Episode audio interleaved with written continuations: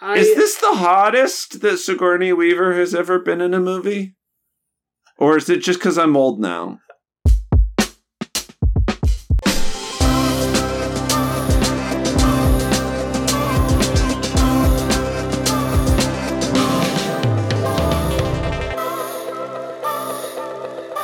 Welcome to another episode of the MacGuffin Podcast, the movie review podcast that dreams are made of. With me, as always, is Keith Foster from San Diego, California. And you are Cassidy Robinson. You are recording from an undisclosed location in the Rocky Mountains. And uh, by the time this episode comes out, we will be in the beginnings of the spooky season. Hell yeah. We're going to talk My body about is ready. your body is a wonderland for ghosts. Uh, we're going to be talking about The Haunting in Venice, the new film by Kenneth Branagh in the Agatha Christie series that he's been doing. And at the end of the program, we will be reviewing Ang Lee's The Ice Storm and talk about the dread and horror of suburban angst in the 70s. you, you know, um, I mean, we'll get to the review, but uh, it was way more of a fall movie than I expected. And damn, those 70s fall fits. yeah. I was like, Elijah Wood is serving in this movie. All right. Yeah, hold hold your thoughts on that. I'm just saying, every out, I'm, it's purely costume design. this will this will be out um the first week of October. So have you started to christen your media consumption with uh spooky season stuff or have you dipped your toes Um, outside of podcast Yes, kind of. Um, I started a little early this year. I don't know if it was kind of for Halloween. Um, uh, me and some friends watched The Evil Dead Rise, which came out earlier this year. Mhm. We're uh, we're going to uh, Halloween Horror Nights at um, Universal Studios in LA, and they are doing an Evil Dead Rise maze, like Spook House, and um, yeah, so we watched that. Um, I actually watched. I, I think it's going to be an Evil Dead year. I watched the um, the I think it was the 2013 remake uh reboot. the Um, Fede Alvarez one yeah, yeah. Uh, so yeah, I've been I've been getting. I'm ready for the spooks. yeah I would say you're you're fully in I mean uh, Yeah. I uh I watched some commentary stuff on Barbarian. okay. Um and I would like to watch that again this this fall or this uh this October. Um yeah, I, am not sure Di- where at Disney release release that uh physical Blu-ray at Mm. Disney. Yeah, well I would like them to to release the rights at the very least so somebody like a Shout Factory or something could release it. Um that would be cool. I would like that. And uh, most recently, uh, this isn't, uh, I would say this is like adjacent to spooky. Okay. Okay. But have you ever listened to the music of Ethel Cain? Uh, it does not trigger me. Okay, she's a singer songwriter, and she had an album out last year called Preacher's Daughter. She's from the Deep South, and she has. I mean, sold. Uh, I I'm already like, you know me. I'm a sucker for like gothic, folky, bluesy stuff. yes, I would say that she's very much in that camp of like the Southern Gothic is sort Hell of yeah. her obsession. I mean, she has songs that are just like. Like it, the preacher's daughter is a is a concept album about a about a uh, a girl who runs away from home um, and ends up on the road with a dangerous man and may it. or may not end in cannibalism. Um, okay, so it's bones and all. she she wrote a song for the movie actually. yeah. Uh, yeah, that is kind of. They're her- like, damn, uh, our movie is just this album. We gotta, uh, we gotta cross promote synergy. right, but she, you know, she's really, uh, she. It's very kind of haunting. Lots of like uh, dreamy, reverby type stuff, and sometimes it can be really lush and beautiful, and sometimes it can be really creepy and demonic. What's the what? What's the meme? Um, the Tubby Maguire meme? Like, you don't have to sell me on it. I've already, like, I'm already in. uh, I would I would definitely recommend that album. I was watching somebody uh, who was talking it up, and uh, they they were explaining sort of the story of the album, and I I went and listened to it, and yeah, it was it's on top of being very good music, it's very moving. It's also kind of creepy and haunting, and lives in that sort of Nick Cavey sort of universe.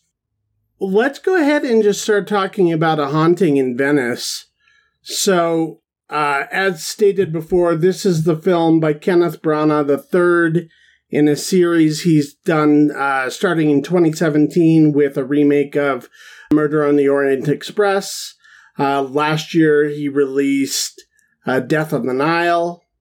the, then- the most canceled cast of all time. Is it? I don't even remember. Uh, uh, both Armie Hammer and Russell Brand are in that movie.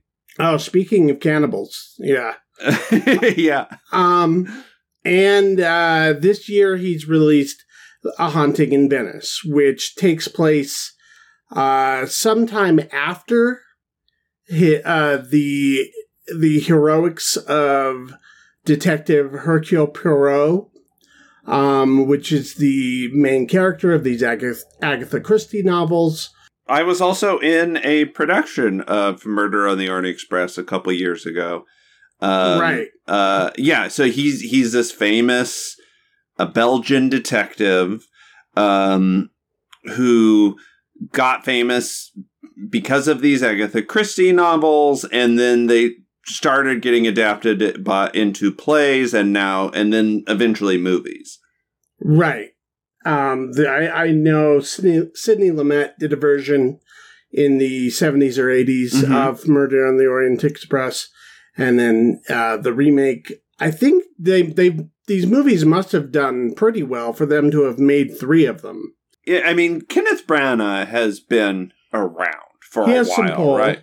Yeah. Yeah, and and I I am pretty sure he's a producer on all these movies. So like I think I think they're just kind of his sort of retirement passion project and they're you know, they're making enough money to justify it.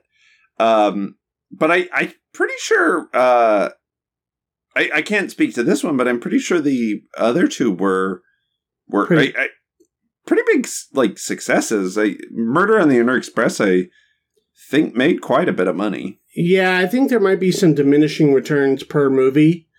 But I know also he had released the film Belfast, which was like his personal Mhm. biography that uh, was uh, nominated for Best Picture somewhere in the making of these films as well. So yeah, um, but anyway, the story of this one is this takes place sometime after uh, Hercule Poirot uh, retires as a detective, Mhm. and he goes to live in Venice and uh, feed the birds and work on his garden and tries to stay away from all things mystery related until uh, uh, a young author played by Tina Fey, kind of playing a version of an Agatha Christie. I don't know if Christie sort of wrote herself in this story, but that's what very much what it feels like. Uh, um, I, I, I'm not familiar with the source material, but um, I- I think that is a pretty good estimation. Yeah, so she this is a person who's written a series of uh, mystery novels based on the crimes that uh, Poirot has solved, and she wants to sell more books. So she wants to get him excited about the idea of solving another mystery. She tells him she knows of a place in Venice where around Halloween, these kids like to come and congregate, but there's also been murders supposedly taken place there. And then there's a medium, Mrs. Reynolds, played by Michelle Yeoh, who is supposed to come and do a seance that night. And she wants to bring uh, Poirot there to witness what's happening and see if he can figure it out or debunk it or maybe even have him convinced that there is life after death.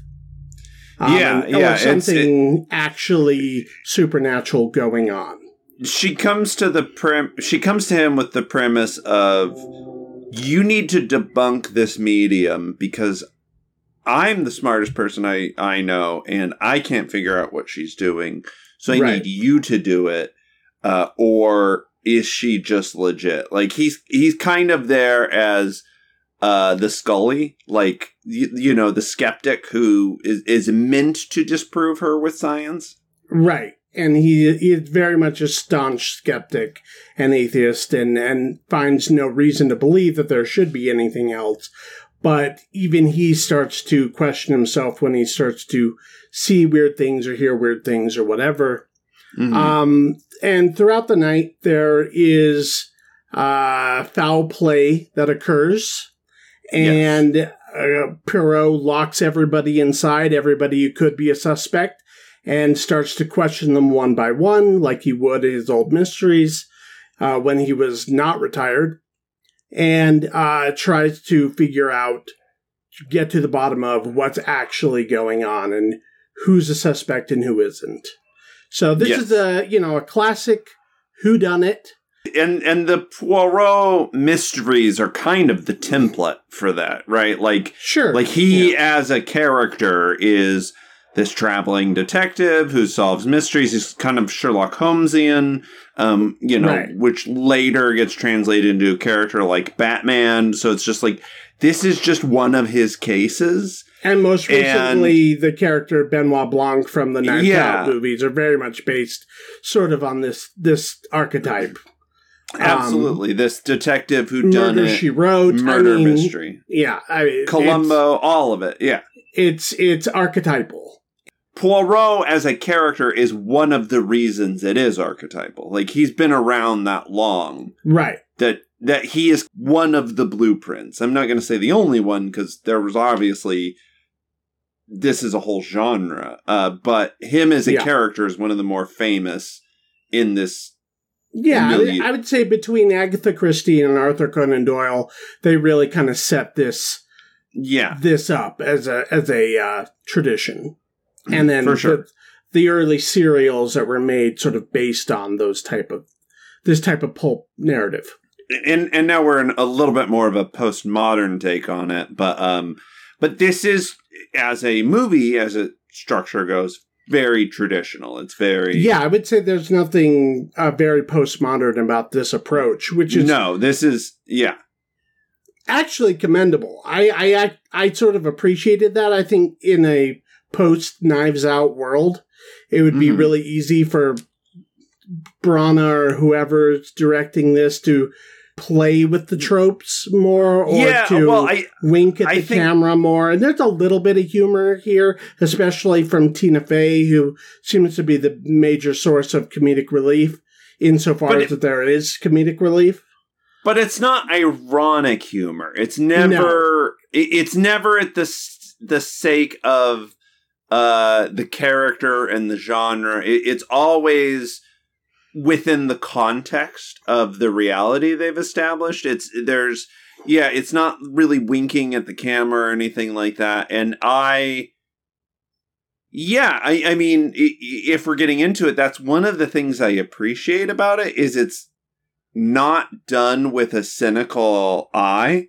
No. It is very much like we are going to try to honor this genre and play as straight as possible. But if you look at Branagh and his history in film, mm-hmm. that's sort of what he does. Like he he first made his name being one of the premier guys to do Shakespeare adaptations for film. He did a version mm-hmm. of Hamlet. His directorial debut was Henry V. Yeah. Um, he did Hamlet, Love Labor's Lost. Mhm. Um, I, I mean, as you like it, damn, yeah, he's done some Shakespeare. Uh, this isn't Shakespeare, but he also did a version of Frankenstein um, right. that It- plays it very earnestly, very. and he also does he he kind of does everything from the perspective of like a theater kind of guy. Like even if you look at his Yes. adap- his his adaptation of the first Thor movie for Marvel, they brought him on because they wanted him to bring that sort of earnestness and that Shakespearean heft to The, the, the gravitas, yeah. to the uh, mythology of the Norse gods. Um, that one is a little more uh, tongue in cheek than I think he is. He typically goes for, but sure, But yes, it it, Yeah. it is this idea of you know he plays all the Norse mythology stuff as straight as you possibly could have in like 2010 or whatever. Right. Yeah. I mean, obviously, that's a much bigger project and a for hire gig. So he he didn't quite have as much creative control as he would on other projects, like Mhm. say these movies or Belfast or or his Shakespeare. Mhm. But that is kind of what he does. His version of Frankenstein, you know, very much Victorian Gothic, same as this film. Well, there, there's a, there's a real this appreciation of literature, right, within Yeah. his work, and and and, And uh, theater. th- and theater nerd. yeah. yeah. like you know he i get it you know if how many fucking i i have a theater degree. How many people do i know if they were given a mass budget would be like no we got to get this right. We got to get this like as close to the source material as possible. And and that's what i mean. Like he I, it feels like this is just sort of a retirement project for him. Is like, well, I don't want to quit, but I'm just gonna. I've earned the money and the goodwill to just keep making fucking Poirot movies till I'm dead. Yes, I agree with you, but there's it's kind of an interesting two-handed situation here because on one hand he is it feels sort of like he's making these movies for himself because who is this for really? Is there a big clamoring for adaptations of Hercule Poirot? I mean, you, one might think, given the success of the Knives Out movies and whatnot, that there could be some sort of appetite for this. Well, but Um, but I think he's also if if that is the case, he is helping to drive that, right? Like sure, and he knows like- that his name is going to bring that, and he has a vision for what he would do for it. But but yeah, yes, so there's that aspect of it where it's like the, there's these very traditional whodunit mysteries that are not.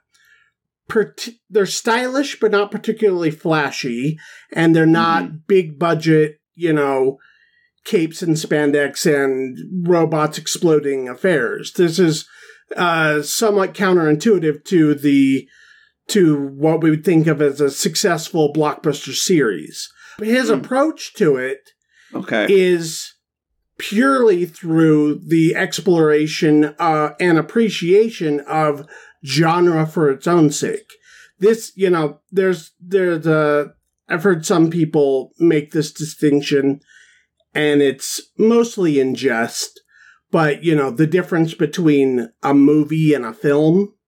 Like I've Sure. heard uh, Steven Soderbergh say, like you know, when he made the Che movies, uh, or when when he made the Che projects, those were films, and when he made No Sudden Move, that was a movie, or Contagion was a movie, you know. And he's joking, Sure. obviously, but Branagh's approach to this is, I'm making movies. This is for popcorn. Yes, yes, absolutely. Like it, it is, it is an appreciation of the literature and the source, but it is. It's not high to- art. It is meant to be as palatable and as you know multi demographic as you can make something like this. It, it, it Yeah. almost feels like a personal challenge of his to be like, I'm going to take this sort of, uh, you know, something that could be considered this kind of dusty material and make it as pop as possible. Yeah, is there uh, still sort of a, a pop culture cachet yeah, because these what used movies to be are considered pulp. Yes. And because these movies are slick and stylish and and star studded. Absolutely, yeah. I mean, yeah. I, I think after watching Haunting in Venice, I went back and revisited Death on the Nile. Mm. Um, I have yet to watch Murder on the Orient Express. It was I couldn't watch it when I was doing the production. It was too weird. And then um but whatever. I'll get to it eventually.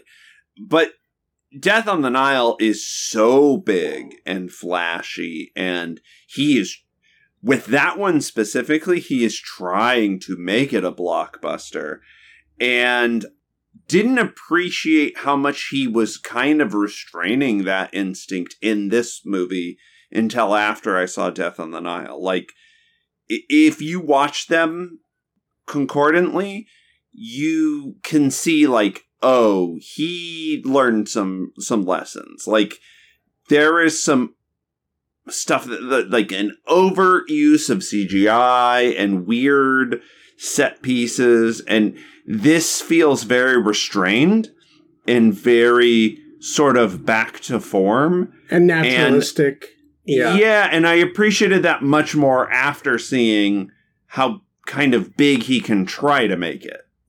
So, Death on the Nile. Now, this is the only one of the three I've seen so far. So mm. Death on the Nile was kind of like his Temple of Doom.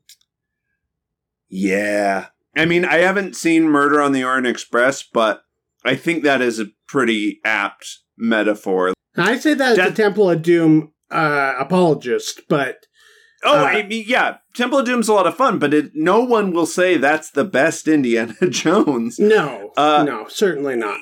Yeah, Temple or um, sorry, and it's a little overproduced and a little too into itself. Yes, that is absolutely Death on the Nile. Like it is, it is as big as it can be. It's bombastic. It has just all of these strange sort of effects shots that you would not need for a chamber piece, which it, like these are literally chamber pieces. That's yeah where the term comes from. Um, so, and again, I didn't notice this when I was watching Haunting of Venice, but then upon checking out Death on the Nile, I was like, oh, okay, he was pulling it back. This is sort of a a, a back to basic. I, I think Death of the Nile was maybe unfairly maligned. Um, it has a pretty weak first act, but once it gets into the murder mystery stuff, it it you know it it's similar to this, and that's when you can see the real directorial style coming through. Yeah. Um, now I will say, given the fact that this movie does have uh, limited staging, yeah, and and limited sets. I mean, very lavish sets, but you know, not. Uh, it's not a other than a few wide shots we get of Venice and things like that.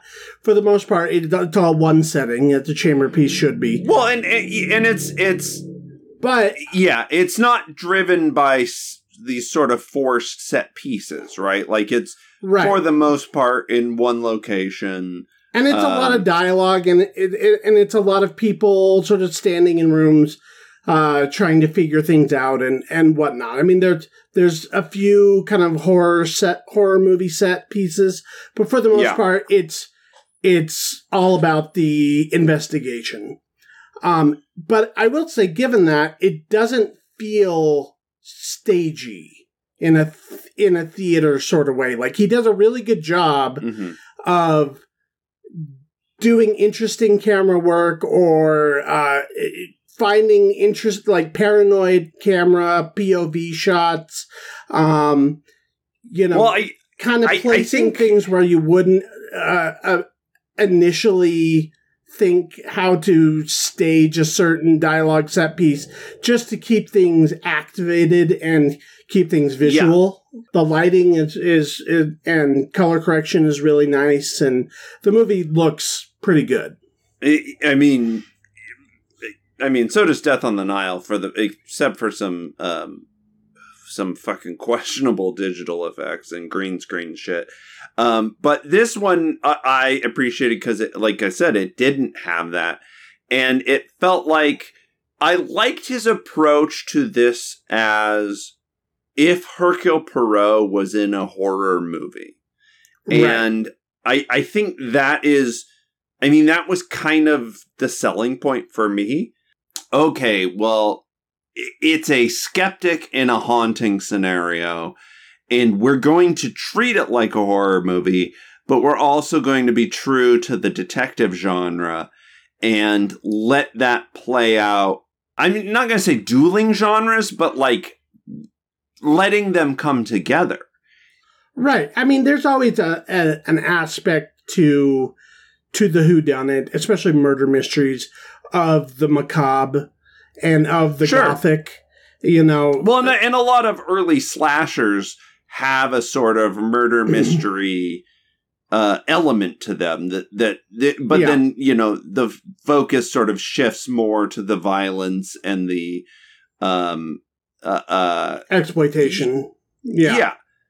Uh and this movie's kind of pre all that. Yes. So but but but i mean you know when it comes to like the the Halloween uh, setting and the uh, the milieu of it all, and you know even like some uh, possession scenes, if you will, or what have you. The movie plays around with yeah with the macabre and with the horror, even this, if this movie has directly a horror film.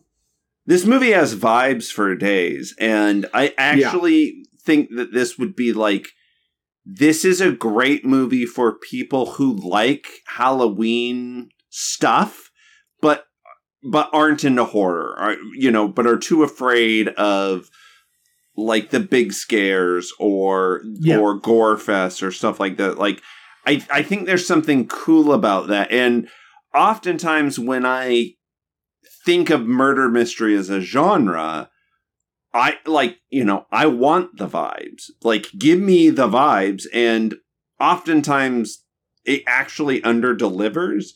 So I think there's a lot that the setting is doing for this. I think there's a lot that the premise of is this actually a haunting or mm. a murder mystery just really feeds into both genres really well and makes it a lot of fun.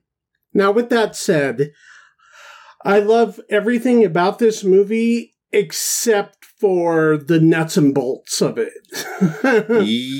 no, I agree with you. I like the actual I, plot of it is kind of predictable and cumbersome it's a little, and it's a little rote. Yeah. Yeah. And, and, and right. I mean, I I won't say that I had it figured out from the very beginning, but it wasn't too difficult to figure out at least who were the key players were. It's like it doesn't blow your mind. Once the reveal happens, you're like, "Oh, that's kind of it." Well, I the reason why I feel like this genre is really difficult to impress me. I mean, for yeah. somebody, you know, people who love reading this type of fiction, this is probably going to just be heaven for them.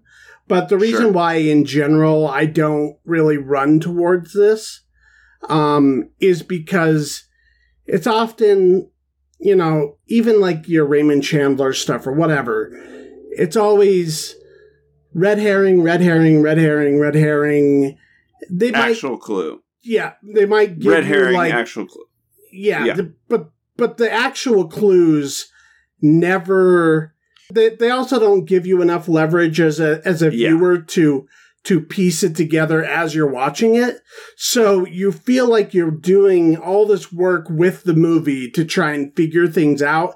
And then in the last big reveal, you know, the big speech, the monologue of the detective, he lays out like this huge dossier of information and that's like it's technically there, but you as a viewer would have no way to actually figure out the mystery. Right. So I mean, to me, there's no point in it as a mystery because you're you would have to have known what was happening for years and weeks prior to the events of the story. There's nothing.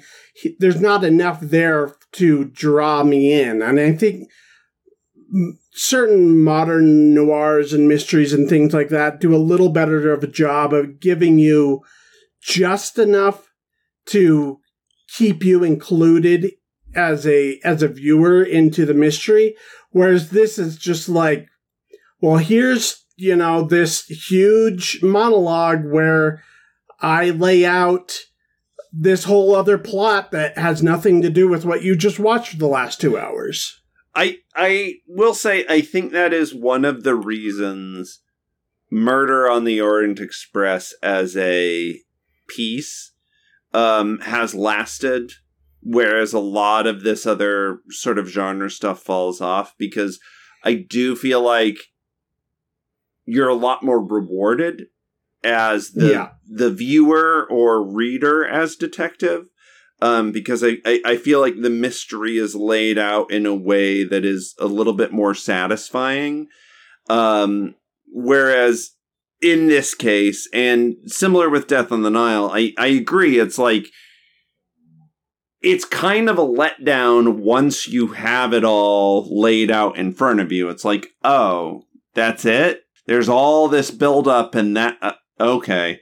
And I, I think that is one of the reasons why it as a postmodern genre has been more effective. Uh, you know, in the case of like the Knives Out mysteries, he they can specifically write to that. They can they can right. build a climax that is meant for a modern sensibility, whereas this is not. You know, the the story was meant, eh, you know, as a pulp sort of dime novel reader mystery. And uh, right. through the adaptations, I think, you know, in this case, I agree with you. I think the actual plot of it is the weakest part. Right. Yeah. I mean, I, th- I think that there's enough stylistically going on.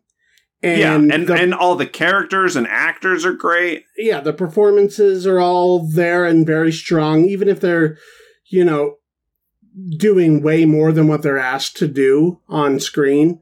Um, I think all the actors are are bringing a, uh, something interesting, and uh, you know Branagh himself as as Poirot is is a, is fun and protagonist to yeah to follow, especially in this context. The actual plot of it all, I'm I kind of don't care. Like when it's all said and done, yes. it's like, I guess, sure, you can write your own check at the end. Yeah, and I, I feel like that's kind of the problem with murder mystery, uh, like as a genre, right? Like that's I used to do um this show, uh, an improvised show called Book Club, and we would like improvise different genres and we did an improvised murder mystery and literally the idea of it is at the end it could be anyone and you just have to justify it in a way. And and when you're familiar enough with it as a genre like you can really see those pieces of oh yeah it literally can be anyone. It's just you know occam's razor and i don't I don't think that they re- i think this goes well beyond occam's razor. I mean the the situation that they that they used to justify everything in the story is like well beyond uh, the simplest common denominator.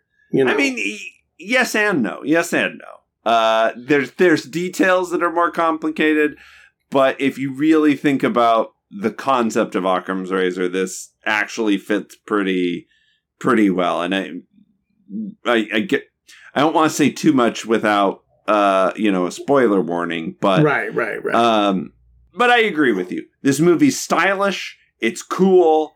The plot, especially in the third act, is a little eh, okay. Uh, is there any performances uh, that stood out to you beyond the leads? this might be controversial. There's a lot of Um, people in the movie. There are a lot of people in the movie. This might be controversial um, for diehard Poirot stands uh, because Kenneth Branagh on paper does not fit the role, but a- after seeing two of the movies, I can see him acting his way into it, if that makes sense. And I think he earns it. I actually am very into his uh, performance as Poirot. I think um, he's great in it. I, have no really like Tina Fey. Um, she I really a lot of like fun. Well, she I I like seeing her again play something a little more earnestly. Like this is this is an actual part. Um, Yeah. that you know isn't just meant to be comedy, and it's not just meant to be kind of making fun of itself. Like she, and I think she really leans into that. Jamie Dornan was actually really good in the few scenes Yeah. he had. I Um, agree. He was there was a he has one monologue in particular where he's really uh pushing through a lot of emotion. And again, Mhm. it's like for such a silly movie, he's acting the hell out of it. Well, and and that's something again I I appreciate as as and I I think that's a lot of the sort of source material genre stuff is Yeah. these characters are well written enough that if you have good actors they will be able to bring stuff out of it in, in a way Mm. that you don't get in a lot of ensemble casts anymore. hmm I thought Jude Hill as the younger boy, the precocious kid Yes. who's reading murder literature. I Um, thought I, I really he- liked him. he yeah. was he was fun. Yeah, I and yeah, I Everybody else is, I think, reliable as Yeah. always. and they do a good enough job at kind of giving everybody a a reason to be a suspect Yeah, that it it, it keeps you guessing long enough. But I mean, if you if you're pretty pretty in on the know on how these type of stories write themselves, your best guess is probably right. Um, well, also, I'll say that. like Mhm. the the mystery does need to unfold itself, and there are developments, there are twists, there you you know like that's part of the genre. yeah, So you, you know, and and when he's interviewing people one on one, it's very easy to be like, "Oh, well, they fucking did it," and and that's the point. Like yeah, the the writers want you to think that immediately. Yeah. And again, I appreciate that. Even if, even if it's a little corny, or even if it's a little overdone, or uh, we're a little uh, annulled to this type of fiction in in our day and age, or whatever.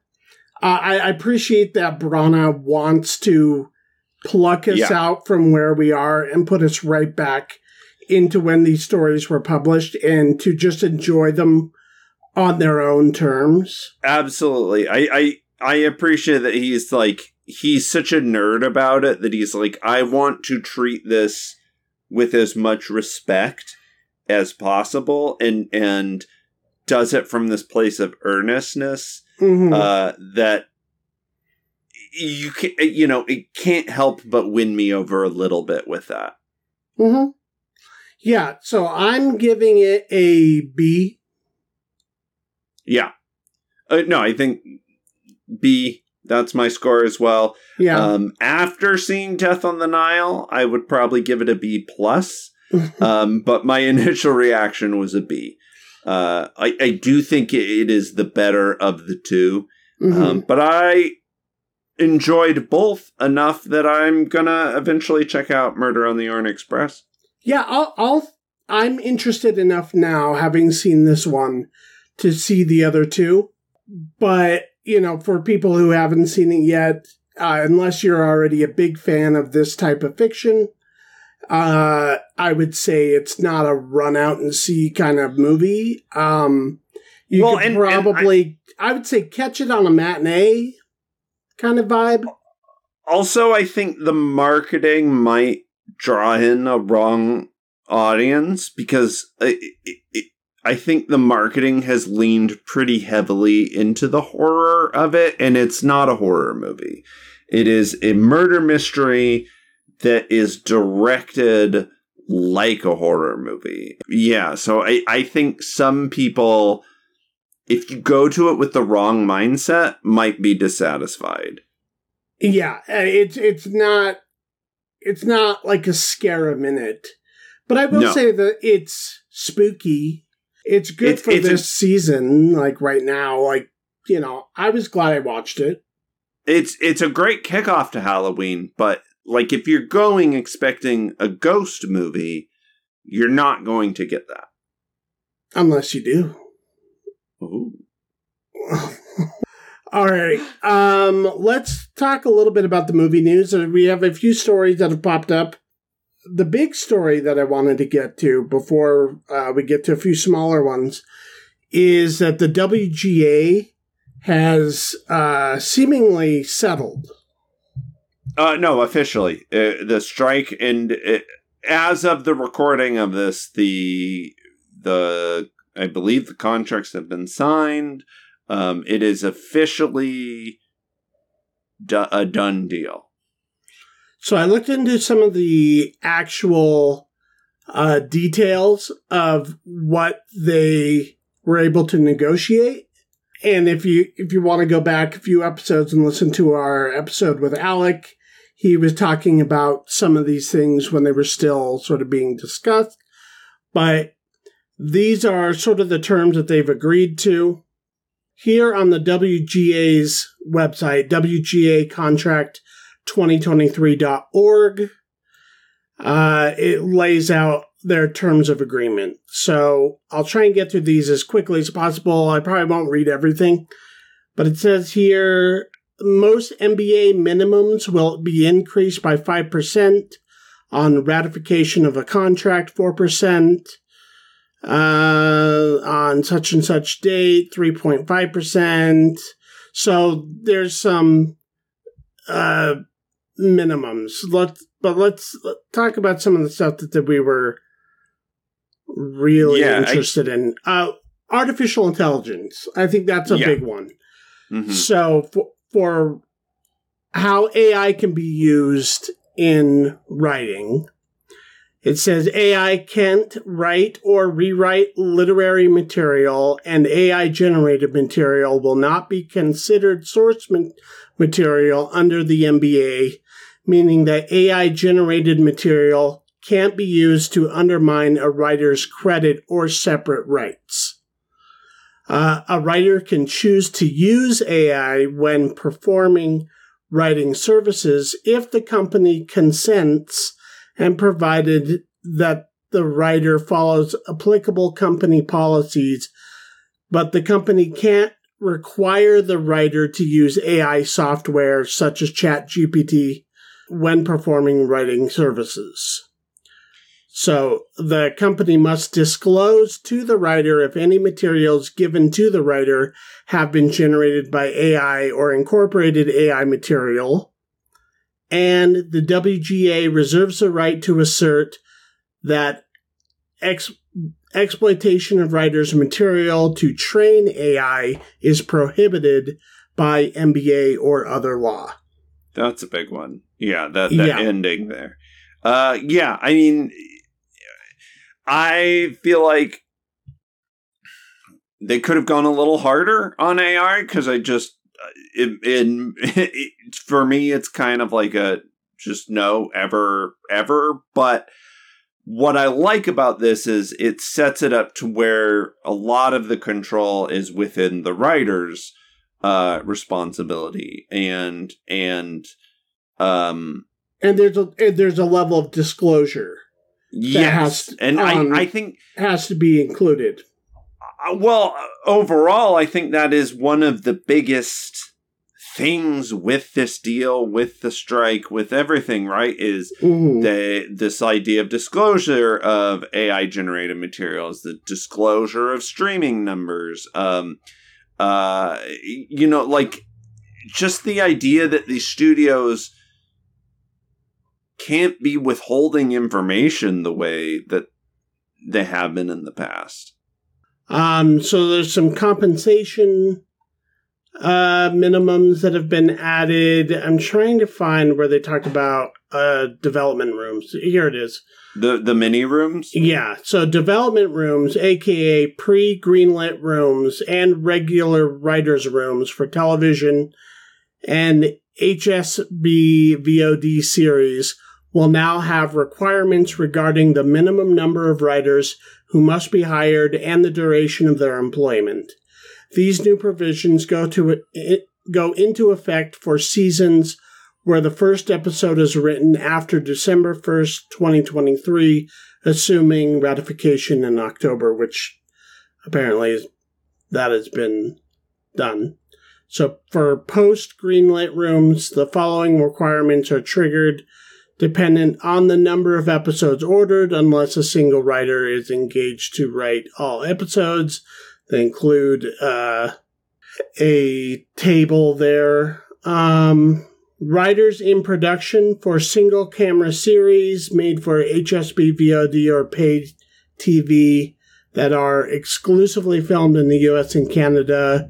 Two writer producers must be employed for the lesser of 20 weeks of production or the duration of the production along with the showrunner. Well, Which, so that was a big part of the the whole mini room thing, right? Is they would mm-hmm. hire a small staff of writers to do development and then essentially there was like a high turnover rate and these writers weren't getting these sort of minimums you know needed to sustain a career. And and that was a big sticking point is like if you're hiring us for a writing room it's got to be for a writing room. Like you, you can't just be hiring us as these sort of like ad hoc again mini rooms to keep us from you know fulfilling our contractual agreements. So th- that was a huge win for i mean overall, it seems like the the Writers Guild won most of the big sticking points that they wanted.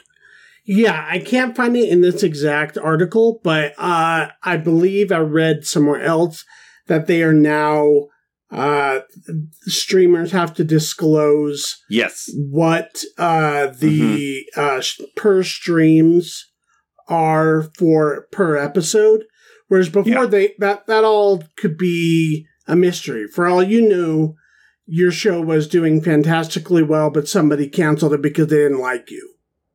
you yeah. Know, or whatever. Or they bumped you for something else. If your show's doing well, you should know that. um, if it's not doing well, you should know that. Like Yeah. Yeah. Is, it, this is what I read before. It says under the new writers agreement, studios will have to provide streaming data to the WGA under NDA. Mm-hmm. Uh, they must provide the worldwide total number of hours streamed, and the WGA is then allowed to share the info with members in aggregated form. So that's that's huge. That's huge. I mean, because before that information has been mystery of all the things, I'm actually that's one of the ones that I'm the most surprised they gave on. Mm-hmm. Um, but clearly, the AMPTP was just absolutely losing the PR campaign.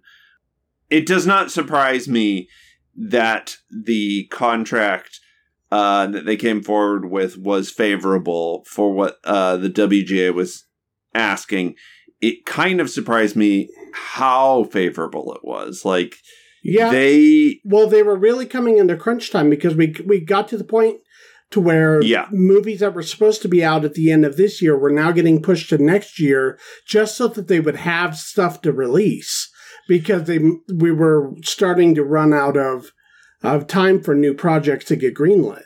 Well, also like I think um you know, some of that was a negotiate, like, I think some of that was a tactic on AMPTP's side, like delaying a big release like Dune was Yeah. I think it was meant to be a statement of like, no, that's fine. We got this in the bank. Like, we don't mind waiting to delay. How long can you guys last? And, uh, you know, hopefully, alongside uh, the WGA, hopefully they um, come to the table with, you know, good faith negotiating terms for SAG AFTRA because, Yeah. um, uh, you know, unfortunately, the industry can't move forward until uh, until that is resolved as well. But I mean, it seems think- like this is going to be the windfall because all of these yeah, all of these unions are sort of working in tandem. They're taking notes from each other. Um, Absolutely. and it's I mean, it's it, it's like I, I think the biggest show of solidarity in the Hollywood industry, and and a lot of that is because of social media. It's because of um, you know the ability to organize and transparency that uh, due to technology has not been available in this form before. Mhm. Um, so I don't see the actors strike lasting much longer. I don't either, especially now that this one is has kind of come and went. So, well, currently, right now, the actor strike is still going on, but I I think we're probably going to be tapering off all it, of that. it would not be soon. surprised it would not surprise me if it was resolved by the time this is released like legally there's sort of an order that they have to do these things in but um i can't see them holding out at this point uh for the actors guild uh, you know uh, the, the the group of people that is most often seen as the quote unquote talent you know, I, I can't see them having to wait much longer to. Uh, well, they get can this. at this point the actors can't even go on to the uh n- the night shows or whatever to promote their projects. no, so it's exactly. You you you have the night shows back, but yeah, what are they going to promote? Exactly. It's it's uh, that's that's what I'm saying. I I think it will be resolved within a couple weeks at most. Okay, so uh, one of the smaller stories has come out. This is a little rumor mill, but this was all over Twitter. So there might be, and the story wasn't like immediately discredited. Um, but it says, according to Mr. Ruimy, uh, Christopher Nolan is in talks to direct and write at least two James Bond films. Uh, they would be true to Fleming's adaptations set in the period they were written. I am calling such bullshit on this. I Mm. think it is such a. I feel like Christopher Nolan has made his Bond movie, right? Like he made Tenet. He he's made. Oh, he's been trying to make it for since he did Batman Begins. absolutely. So I, but now with at, post Oppenheimer, I feel like to me it would seem like a backstep for Nolan. Uh, I don't think for him it would. No, I do. I do. I to me this sounds like such a I don't know. This sounds like such a rumor to me. I put very little stock in this. Well, I mean, Mr. Ruimy, it was who they're uh, uh, accrediting this source, is the editor in chief of World of of Reel. So he's a movie journo, but you know, I I don't know. I would not be surprised. I think he could make he could make the great American film, you know, or or whatever. You know, he he could win the Palme d'Or at Cannes Film Festival, then go on to win the Oscar with something original. And then if if Bond came knocking, he would still answer because I think he has a little Bond dork inside of him that knows what Bond movie he wants to make, and I think he's going to feed the Bond dork. I'm skeptical. I'm skeptical. I I, I know Now, I did see one point that I thought was uh, uh, that I agreed with. It was somebody on Twitter. I, I forget who. well, they- i- i- is it the the Broccolis? So so James Bond as a as a property is owned by the Broccoli. oh estate. yeah, yeah, the estate. Yeah, no, no. and, and they are they are very notorious in being very the amount of control uh, that they exert over the way James Bond is portrayed, and such and such and such and such. And I, I think that where Christopher Nolan is as a director right now, post Oppenheimer, I think it would be difficult to work within the um, creative constraints that the Broccolis might present. Um, uh, yeah. Uh, what were you going to say? I don't think so. I think depending on what he wanted to do, I don't think he's. I think you. I don't think he's going to try and turn it into a time travel, you know, mind fuck. I just, I think he would just want to do some of his favorite uh Bond stories, you know. I think it's just because they had a sex scene in Oppenheimer and they're like, oh, he can do the sex. Okay. Now he can do Bond. which he is had arguable, everything but actually. the sex. which is arguable. Um, Yeah. No, the the point that I saw that I kind of agreed with, which is more just sort of a critical point, was that Skyfall uh, by Sam Mendes was already sort of basically what it would be like if Christopher Nolan did a Bond movie, and so it'd be kind of redundant to see Bond done by actually Christopher Nolan. I I just think I think that the they are ships passing in the night. I think the time for Christopher Nolan to do a, a Bond movie would have been like 2016. I think now he is sort of past it, and I think they are going to be looking into rebooting another uh, another franchise run because that's what Bond does. I, I I don't think I just can't see them genuinely entertaining the idea of doing a two picture period piece. Uh, that just doesn't seem like what the Bond franchise has ever been about. Uh, it, it- they've always tried to keep it fairly modern, but in in its own, you know, in its own genre.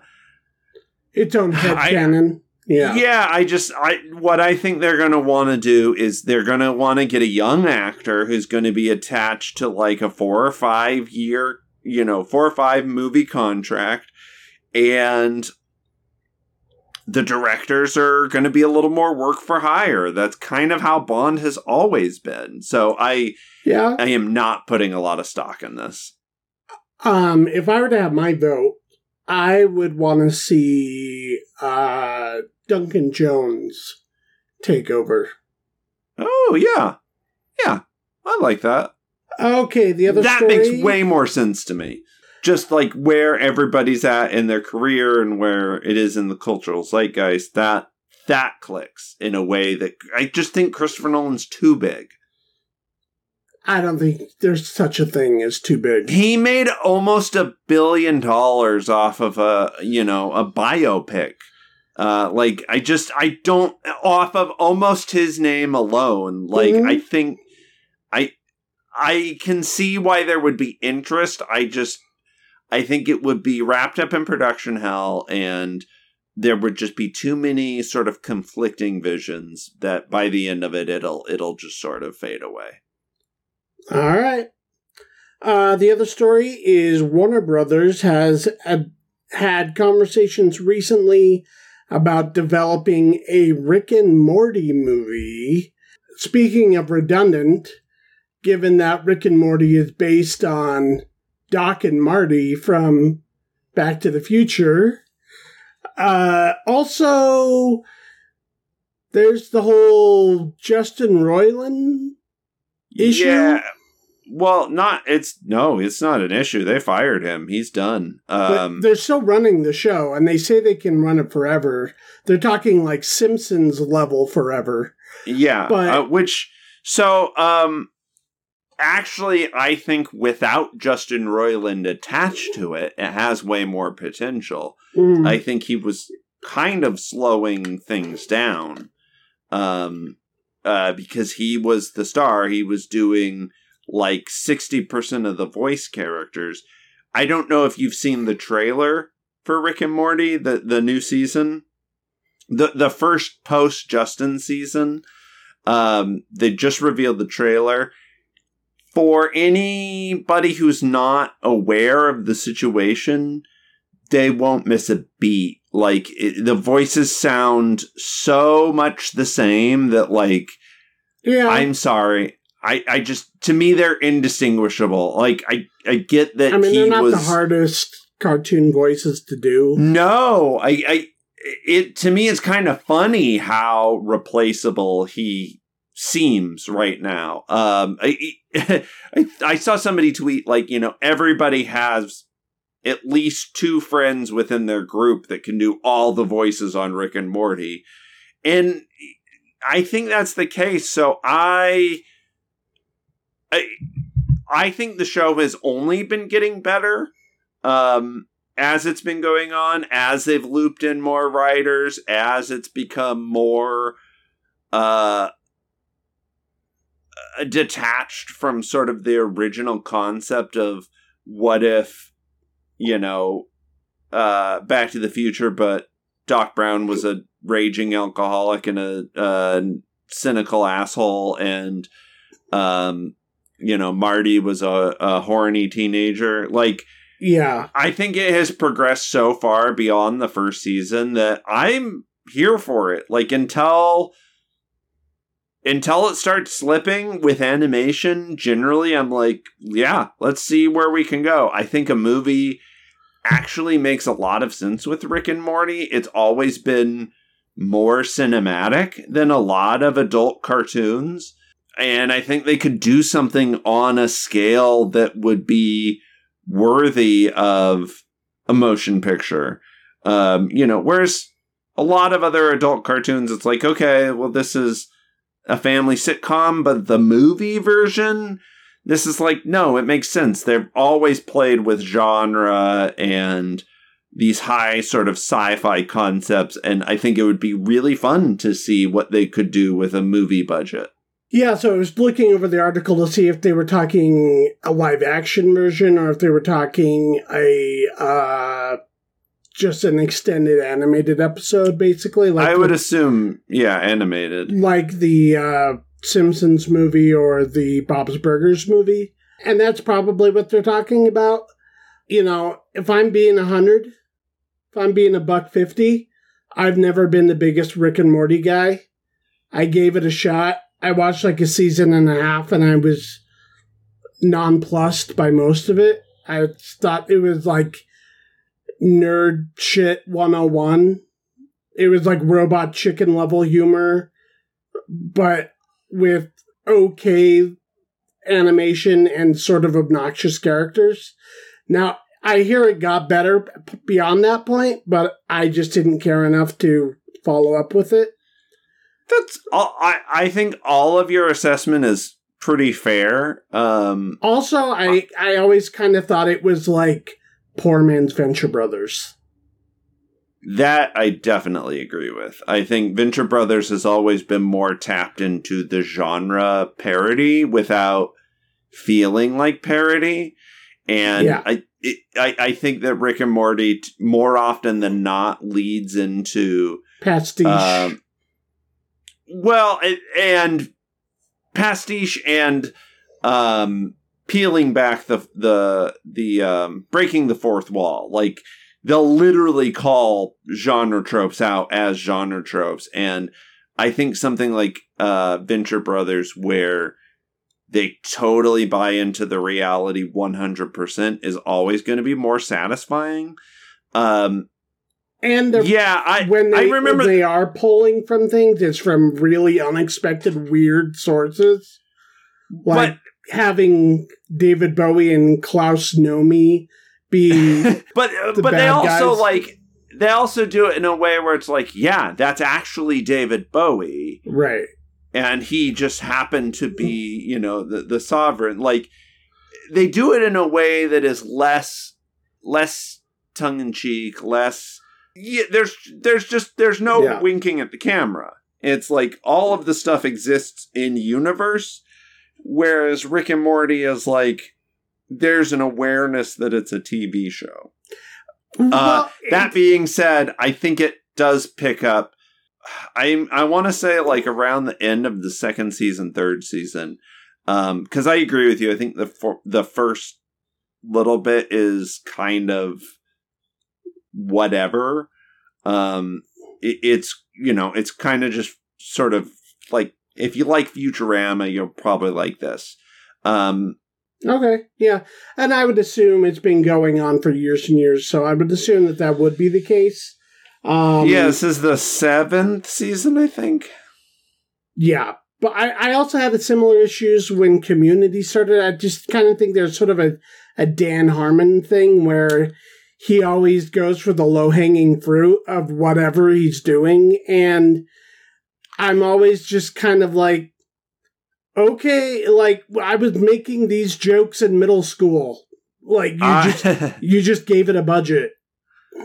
I mean, you know, kudos to him for doing that for for finding the you know the people to make money off of it. But yeah. um, but I agree. I also wasn't that into Community. I I think um, com- you know, Community. I think had like maybe two and a half good seasons out of a what five season run.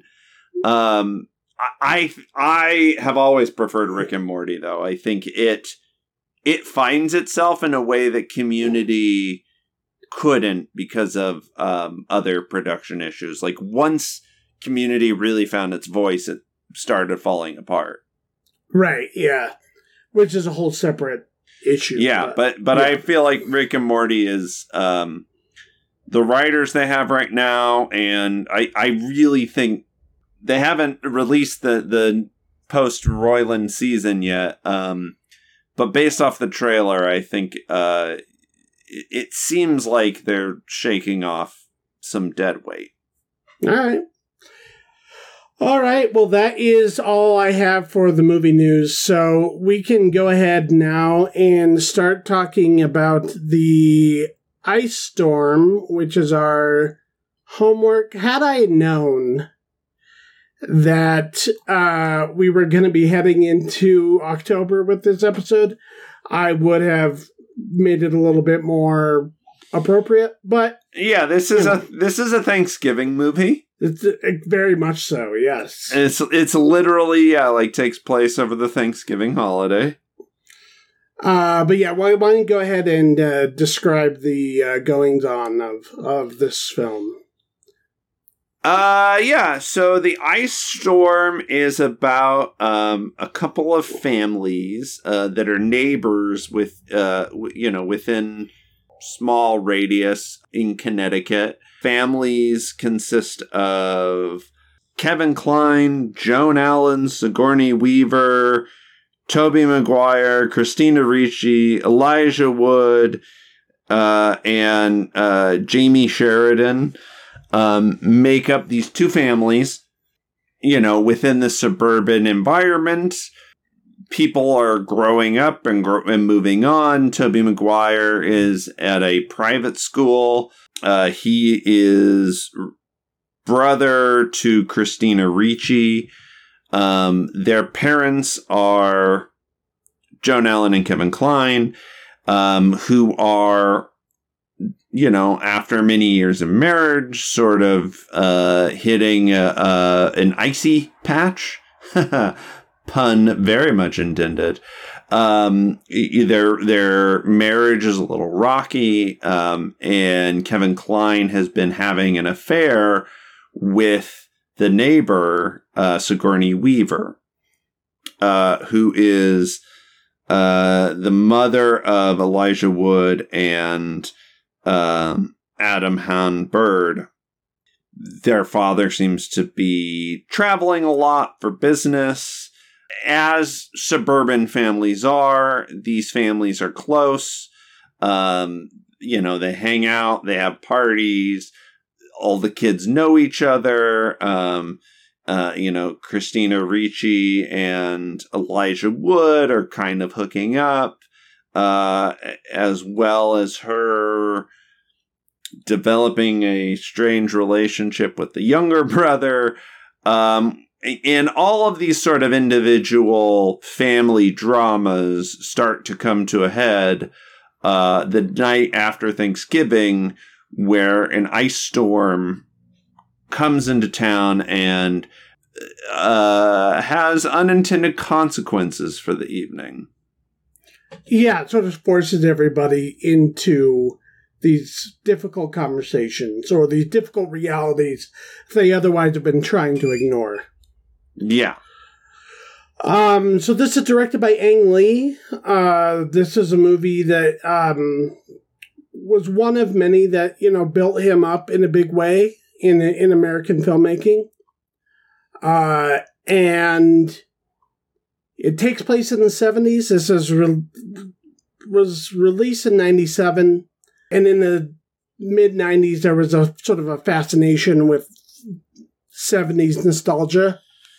Well, I mean, uh, it, you know, it makes sense. You have a lot of these sort of younger directors who are now coming into the industry and they're, you know, sort of portraying the time period that they're familiar with. It's it's like why there's kind of a fascination with 80s and 90s culture sure. in in movies today. Like it, it, it just makes sense. Uh, you know, in 15 years, you're going to have Gen Z directors who are depicting post 9 11 life, which will be weird. I think we've already sort of started to see that. I mean, Lady Bird takes place in like what? It takes place in like 2002 or something.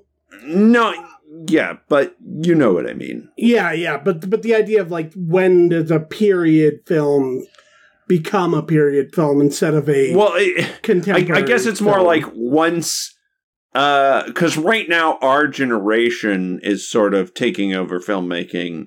Um, once the younger generation completely sort of takes that over, that will be strange. Yeah. But, you know, Ang Lee not being an American filmmaker and making a very specifically American story about uh, a very specific type of uh, American family, these sort of upper middle class Connecticut collegiate uh, mm-hmm.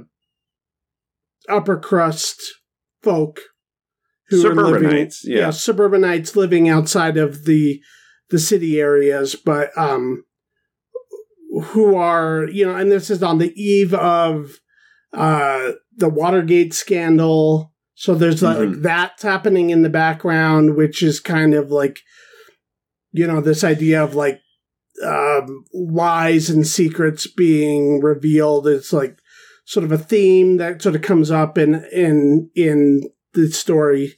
Uh, yeah, and and uh, Christina Ricci, you know, specifically, she's sort of playing this young liberal, you know, who's always sort of trying to stay in touch with the news. Where a lot, you know, there also this movie is talking about these sort of generational differences like right. um the differences with relationships and specifically sexual relationships. Right uh, this is like post like the post the hippie era and you kind of get the idea that you know these people they they sort of missed out on the hippie era because yeah. they were going to college and because they're very well off.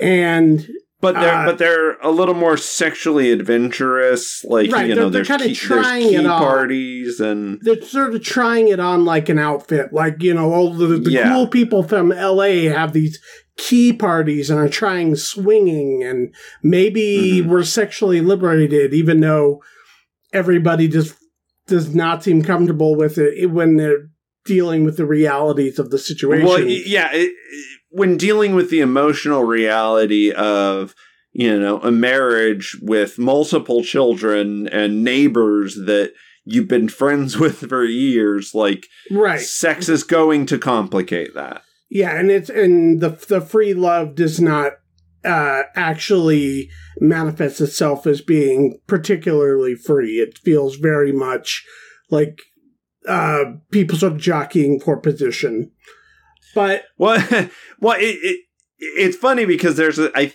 I think there's kind of a similar thing with that now with um with the idea of uh, um, open relationships. And I'm not saying that all open relationships are like this. Like, obviously, you know, people can define relationships on their own terms, and mm. I'm sure some open relationships are very successful. Um, but especially with Kevin Kline, uh, his character, there's this sort of idea of the the guy who wants to be outside of his marriage because he thinks he sort of has a, a sexual currency that doesn't exist.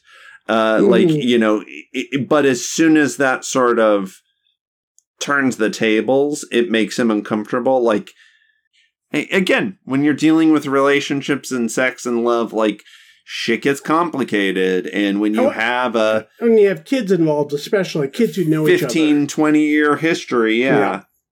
yeah. um what i like about the movie and what i think uh, it sort of harkens back to sort of like the the Sirkian melodramas mm-hmm. um even though the, the they could never be as lurid or as frank about these subjects um it sort of builds on those sort of premises of you know uh, uh, internal uh, familial angst and uh, you know the the roles and positions that society tries to box you in and how comfortable are you with them and how comfortable are you stepping away from them and what have you so it's sort of like those kind of melodramas sort of filtered through sort of the the sensibility of like 70s filmmakers like Robert Altman or um, Paul Mazursky. I thought a lot about his films um,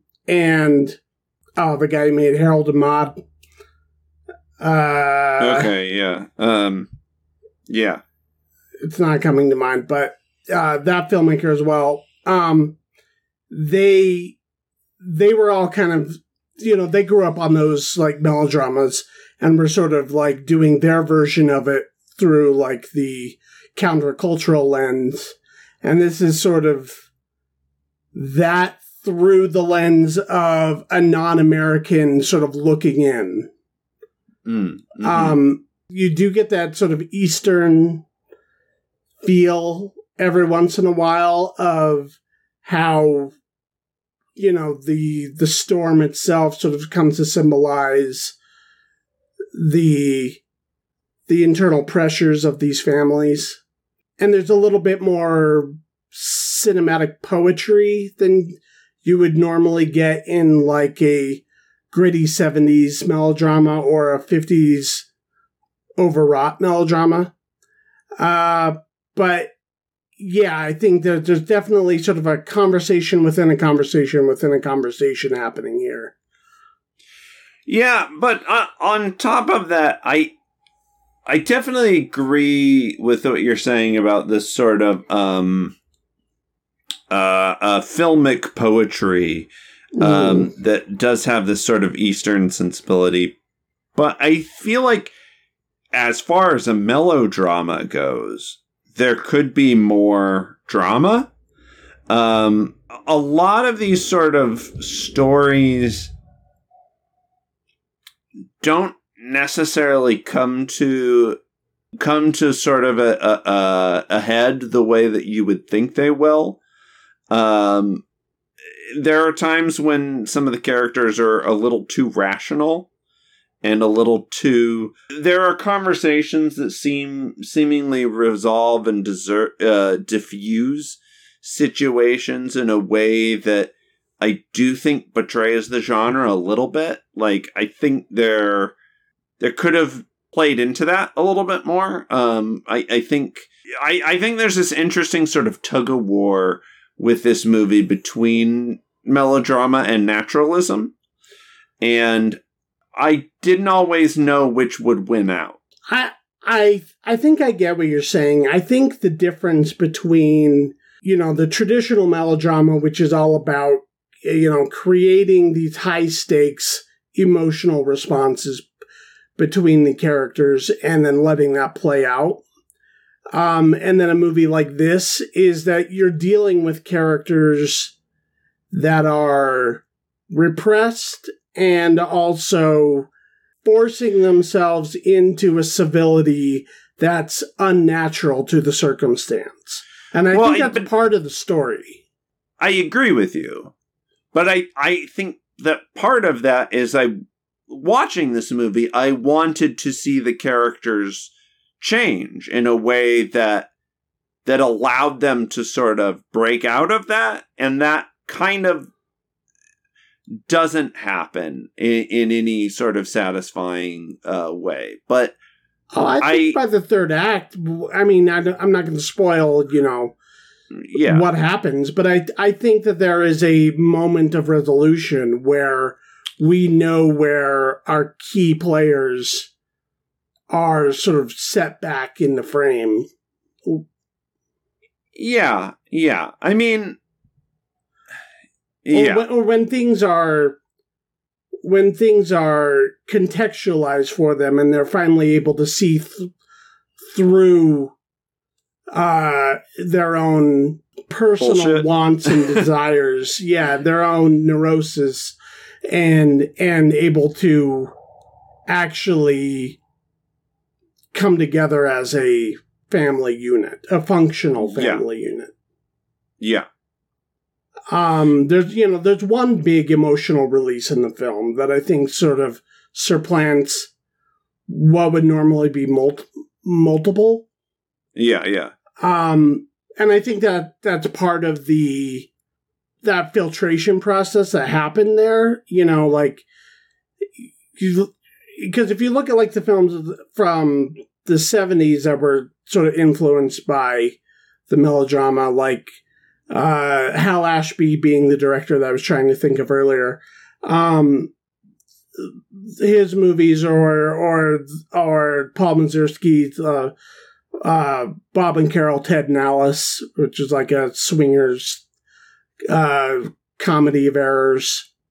You look, you look at like that 70s sensibility, basically saying like there's no point in emotionally investing because it doesn't matter in the end, anyways, because uh, everybody's uh, in for it for themselves whether they want to be or not.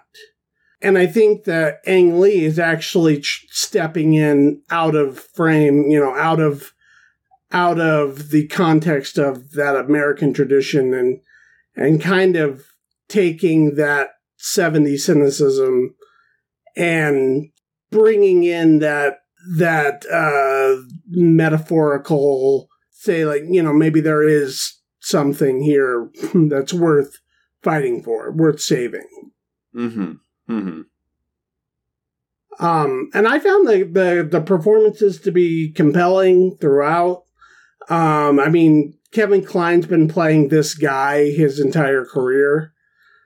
Um, I, but he also does it better than anybody else. This sort of pompous, collegiate, educated fool, uh, right. who's who doesn't who, who's like book smart, but has literally no like.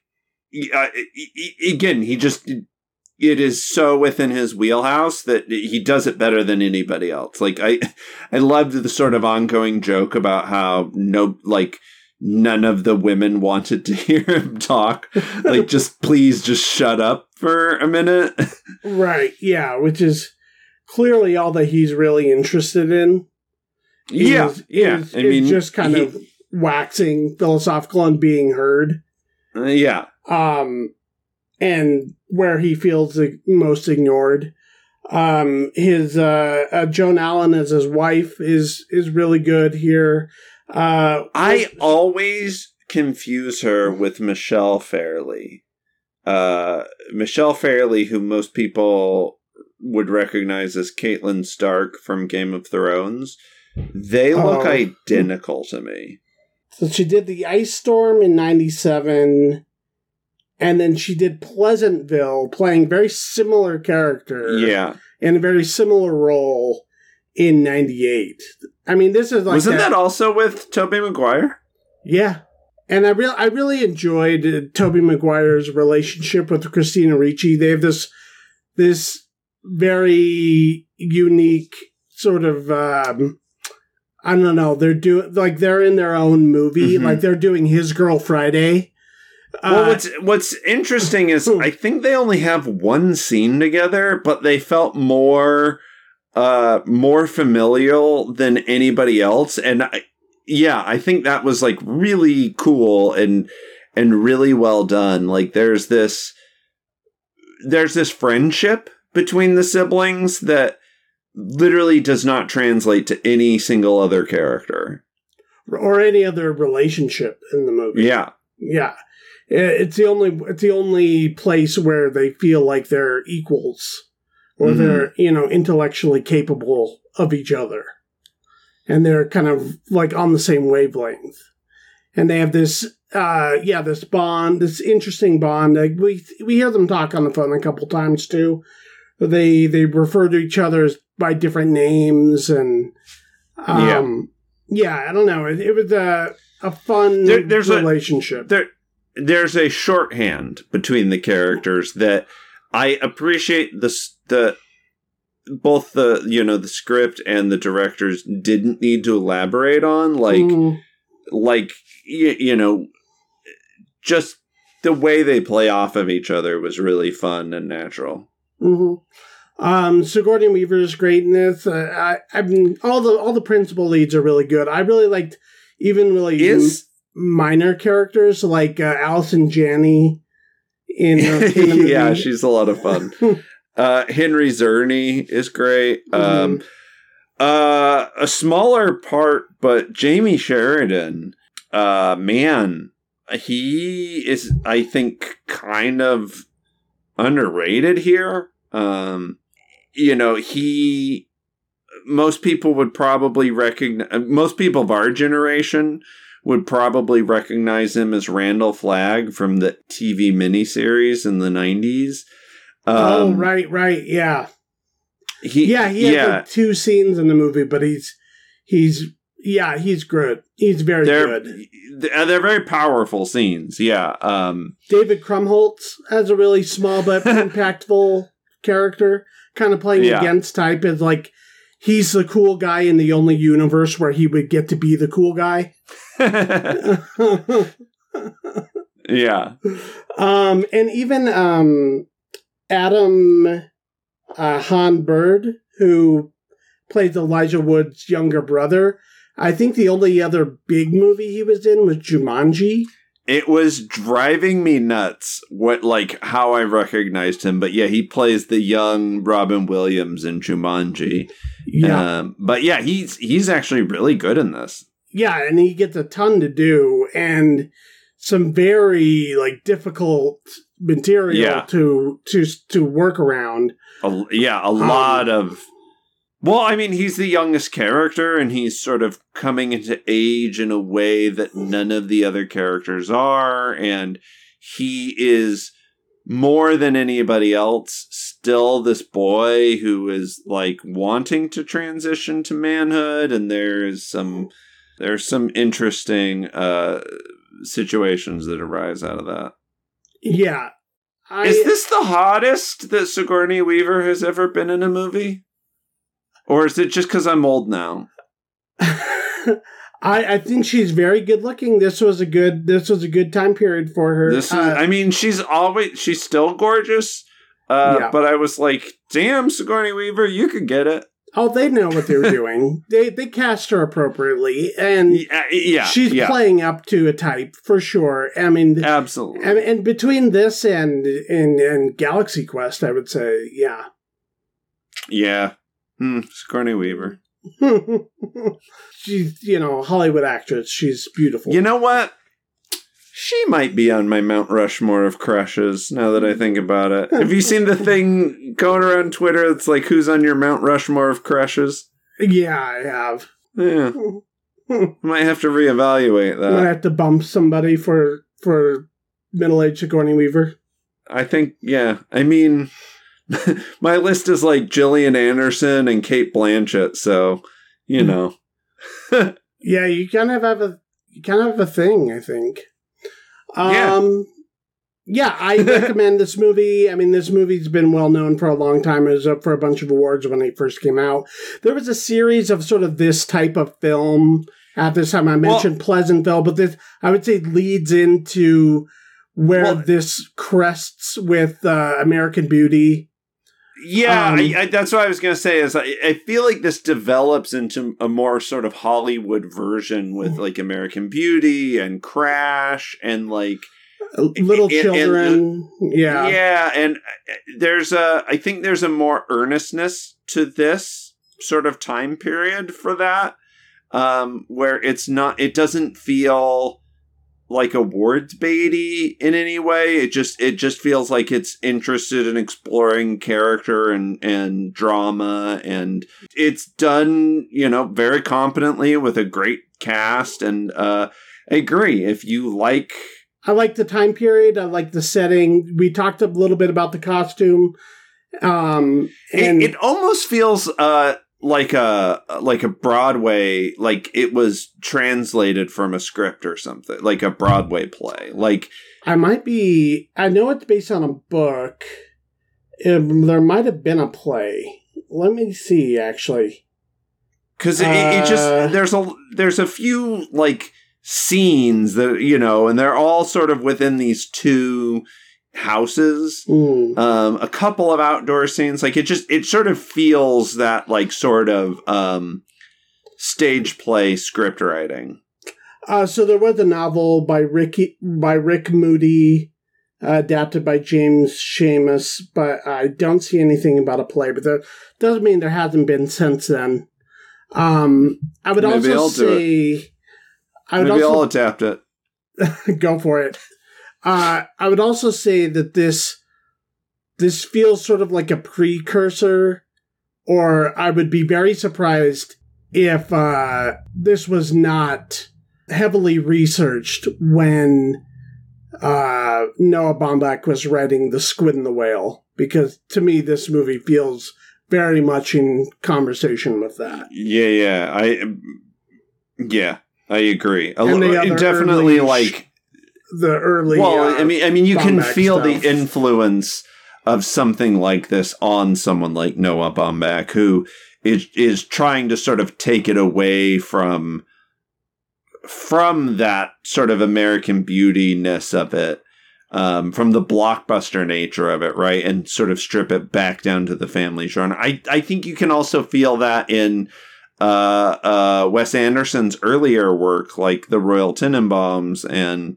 and, uh, and Bottle wrote, Rocket, and the stuff he wrote with Baumbach. Yeah, yeah. Like I, I, you can feel this kind of this sort of Ivy League, yeah, you know, uh, dramaturge play uh, mm. set as film.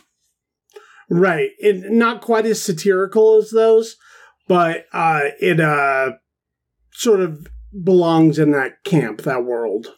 Yeah, all right. Uh, well, that is that. And for next week, what are we going to be doing for the uh, streaming homework? We are going to be watching Lair of the White Worm. uh, Lair of the White Worm, uh, which is currently streaming on Tubi. Yes, and it came out in 1988, and is a Ken Russell film I have not seen, so we'll get into that.